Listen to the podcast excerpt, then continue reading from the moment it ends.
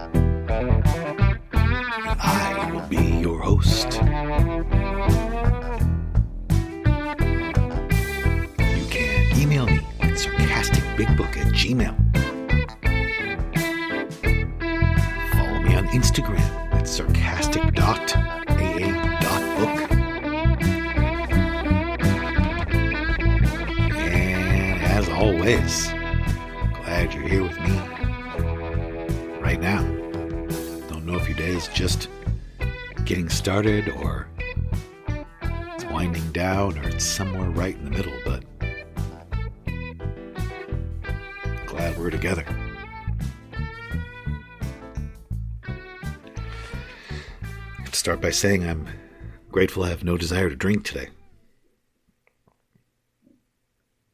It's the top of the list.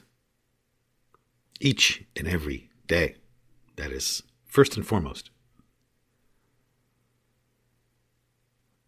It's very clear in the book Alcoholics Anonymous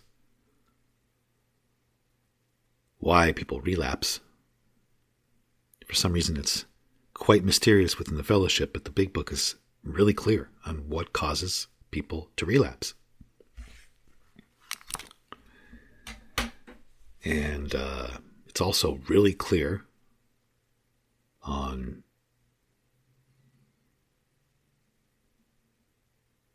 being restored to sanity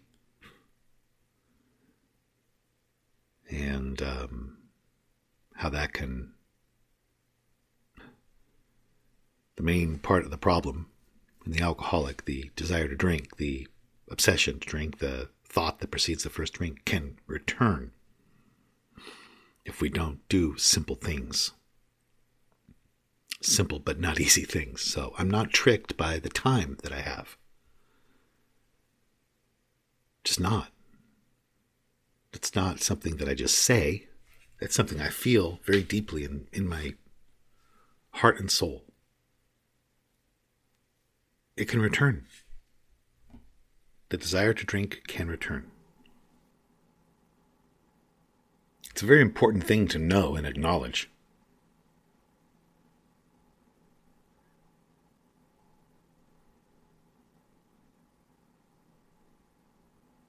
So, I learned that the hard way years ago.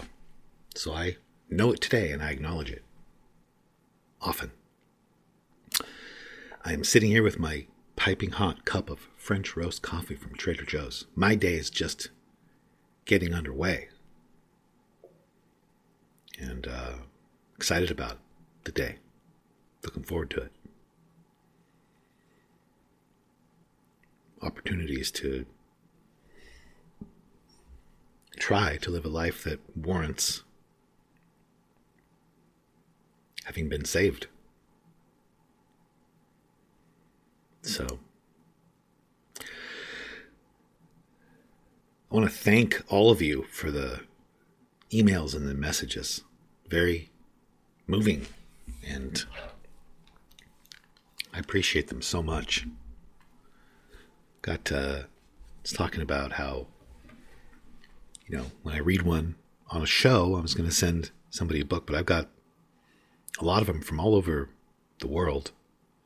And I'm going to read one today, and then I'm going to talk about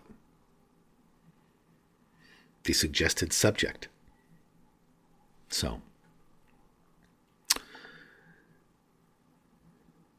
the uh, topic of the email is discernment versus judgment. It says, Hi, first off, I wanted to thank you for your podcasts. They have been an integral part of my journey towards sobriety. Today I listened to your podcast on discernment versus judgment. This podcast spoke to me in a way that really hit home, further confirmed, and gave permission to feelings I've been having and questioning for a long time. I also loved the golden retriever slash German shepherd analogy. I have a Rottweiler at home, so it was easy for me to relate to. I'm a German shepherd and always felt like I was judgmental. I was wondering if you had thoughts on self care versus selfishness. I know that selfishness is something that you and now I am trying to work toward improving, but I was wondering if you had any thoughts on selfishness versus self care. If so, I'd love to hear them in an upcoming podcast. Thank you, Katie. Katie's in Hawaii. It is really, I think, super important topic, and uh, it's just an important subject, and there's lots of confusion around it. And I don't know. Again, I have to start by saying, you know, I'm answering these questions, but I'm one. Ding ding, I do not represent Alcoholics Anonymous. I'm not an expert. I'm not anything. I'm just take take whatever I say here with a grain of salt. If you disagree with it, rad. If you don't, if it's helpful, rad. But I will share my thoughts on the subject because I do have a lot of them. Um, where to start? There's a lot. Well, what is what is what's the purpose of this question? First of all, you know the the big book says above everything we must be rid of our selfishness. And before it says that, it spends a couple pages describing what that is. And it describes the world as a stage filled with actors. And it goes on to say most of those actors playing the role of director, and a lot of them have good motives, and that doesn't matter. This is the source of practically all the trouble there is. It says this is the root of our troubles. They're not talking about alcoholics only right there if you read it. They've already established the subject, which is any life, most people, most humans. They're talking about human beings. Furthermore, they go on to explain who this selfish, selfish, egocentric, self-centered person is uh, by giving examples, um, and the examples they give are they run the whole spectrum from a criminal to a minister. And the, the big book describes a minister as self centered. And it, and it says, look, most people do this with good intentions often, but most people are there at the center. They're mostly concerned with themselves or their resentments or their self pity. And um, and it says above everything, we alcoholics must be rid of this. Above everything. Above everything. I mean, think about that. Above everything. So you can rest on there. You can land on that. You can sit on that and dwell on that because that's that's the plot. Above everything. But right before it says that, it it it says, you know, whatever our protestations, whatever we're protesting, whoever we are, are not most people mostly concerned with themselves. They're themselves, their resentments, their their self pity. Are not most of us mostly concerned with that? And they, you know, think about it. Think about everyone you know. Alcoholics, non-alcoholics. Think about it. Are not most of them mostly concerned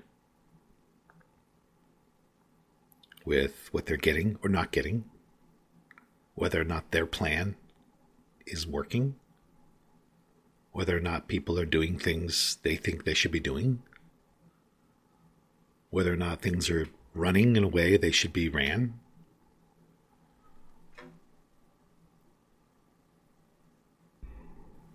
Another example it gives of self centered people is this it says politicians and reformers who are sure all would be utopia, heaven on earth, if the rest of the world would only behave. So, in other words, don't mind what I'm doing. If everybody else got themselves together, everything will be fine. So, it also says God makes getting rid of our selfishness possible. It also says that they hope, we're convinced God can remove whatever self will has blocked you off from Him. It goes on and on and on. Step 11, it says, you know, particularly ask God to remove selfishness, in particular. Ask for freedom from self will. We don't pray for our own selfish ends. It goes on and on and on. When it gets to working with others, you know, it says when you're talking to a new person, suggest to them how important it is that they put the welfare of others ahead of their own. So this is, I mean, going back to the beginning of the book where it's described in the doctor's opinion as an altruistic movement. So that's that's the point to half of the question. Because if we need to get rid of selfishness above everything, we can't be mostly concerned with ourselves, then where does self care fit into that? Articulating this in its simplest terms is something that maybe you've heard, maybe you haven't. It's quite well known. The idea that, you know, when you're in a plane, plane's going down, it's going to crash. What do you do with the oxygen mask? Well, you have to start by putting it on you, otherwise, you can't be helpful to anyone. And in essence, that's that's it. I think it's important to note when it's describing in the big book, in step three, what self centeredness looks like, what selfishness is that they're referring to. Um, it doesn't say, you know, these selfish people taking taking a shower every day, you know, self-centered people brushing their teeth on a regular basis, getting a sound, intelligent, you know, plan with their health where they see people on a regular basis, doctors, and that's ridiculous. That's selfishness and self centeredness, you know? These people, you know, who can't handle, you know, who are spreading themselves. Um, these people are not spreading themselves really thin. That's selfish, you know? It's selfish to not spread yourself really thin and tell people you're capable of doing 10 things when in reality you're you're you're not it's it's a detriment to your health and you know i mean it doesn't none of that is in there taking care of yourself is not in there because it's to me very selfless to honor yourself honors god and it honors everyone. And that's with health. That's with your mental well being. That's with the reality of what you're thinking or feeling. That is loving.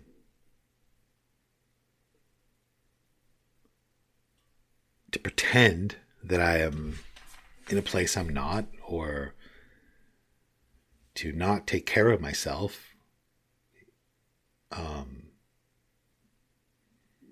to not exercise, you know, boundaries and balance and all this stuff. To not live in a way where the real me is being strengthened is selfish. It's not selfless. It's really selfish.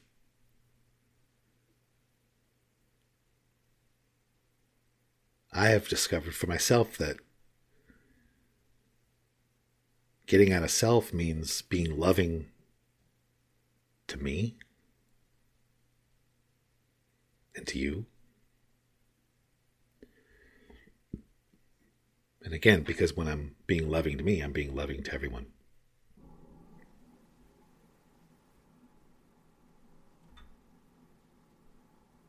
I'm not honoring anyone if I'm not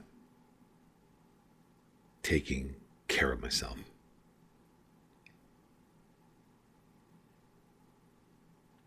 It's actually very selfish to practice no self care. I think.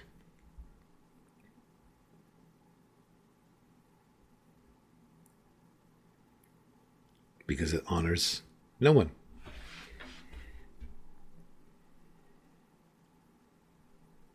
And the point to getting out of self is to be of maximum usefulness and service to God and to everyone.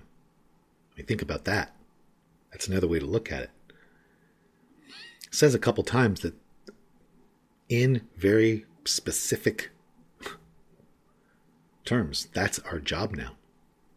Our job now is to be of maximum usefulness to God and to everyone. So just think about that. Our main goal now in life, our job now, is to fit ourselves to be of maximum usefulness to God and the people around us. So, am I fitting myself to be of maximum usefulness to God and the people around me if I'm spreading myself too thin, getting burned out, lying about my capabilities.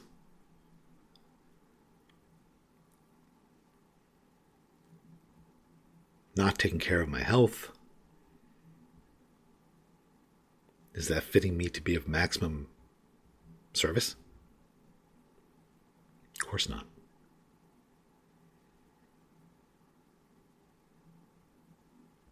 Another way to look at all this for me is that it's really simple it can get really complicated. We can make it really complicated. It's been made to be really kind of complicated and complex, and it's really not. It's really, it really can be boiled down to love and fear. It really can be. Usually, when I'm not taking care of myself or I'm not honoring myself, there's some fear involved somehow. Well, I don't you know, I'm really tired. I should go to bed, but I want to please. I don't want to disappoint this. You know, there's something like that. But I go through the day and I say, what's the most loving thing I can do? I'm included in that.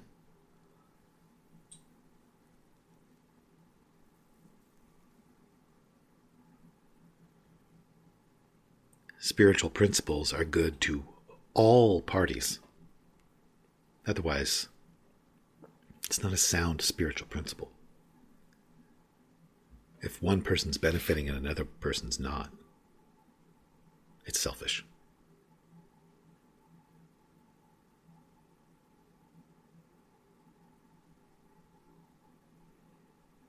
So I don't know if that helped clarify anything. Some food for thought. There's my cupcake card for the day. I'm going to fold it up. Maybe somebody ate one. Thank you again so much for the email, and I'm going to send you a copy of the new book, The First Two Columns of a Four Step 365 Daily Affirmations that won't help you a bit. Just a resentment to read every day of the year. it's so dumb. It's so dumb. But it's fun. Visit my website, sarcasticbigbook.com. And uh, follow me on Instagram, sarcastic.aa.book. And please feel free to drop me an email, sarcasticbigbook at gmail. I want to give a shout out to Happy Joyous and Free. I want to give a shout out to the Black Rhinos International Big Book Study. I want to give, give a shout out to uh, Sober Gratitudes, Sober Gratitudes podcast. Hello, Sarah. I want to give a shout out to the podcast Greater Than Yourself